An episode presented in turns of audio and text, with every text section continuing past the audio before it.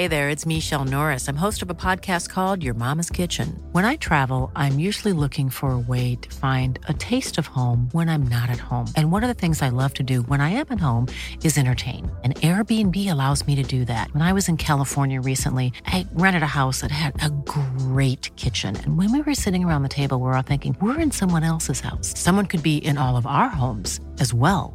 If you have a home, but you're not always at home, you have an Airbnb. Your home might be worth more than you think. Find out how much at airbnb.com/host.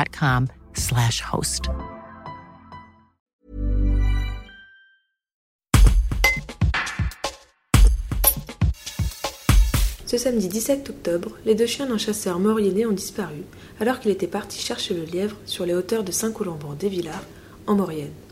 Des locaux ont repéré les animaux dans un couloir, sous la cime du Sambuy. Après l'intervention de pompiers du Grimp d'Aix-les-Bains et d'une équipe de sauvetage animalier en montagne, les deux chiens ont pu retrouver leur maître. Christian Frasson-Boton, conseiller municipal à Saint-Colomban-des-Villards, raconte cette belle histoire, lui qui n'en a vécu que l'épilogue. Un reportage d'Hugo Vital. Moi je suis arrivé à la phase finale, c'est-à-dire que c'était un moment de bonheur, après des jours d'angoisse de la part des sauveteurs, de toutes les parties impliquées.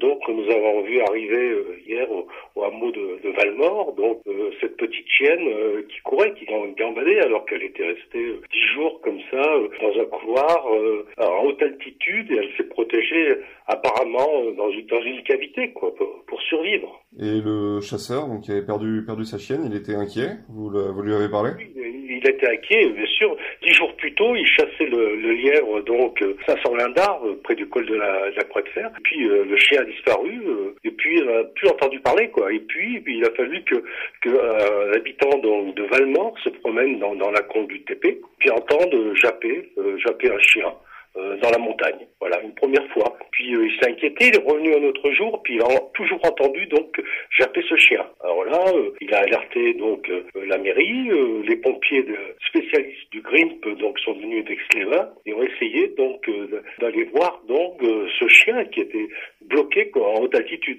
Et alors ce qui est surprenant, c'est qu'en grimpant, ils ont découvert un autre chien qui appartenait aussi à ce chasseur quoi. Donc ils ont réussi à le sauver, à le descendre, et puis voilà dans un premier temps. Mais alors restait le problème, c'est d'atteindre ce deuxième chien qui se trouvait encore plus haut et qui était apparemment inaccessible pour les gens du village. Il fallait des spécialistes, donc des alpinistes. Et ils y sont arrivés sans trop de difficultés au final ? Ici, ils sont arrivés avec difficulté parce que d'abord ça a dû être reporté d'une journée, parce qu'il a neigé.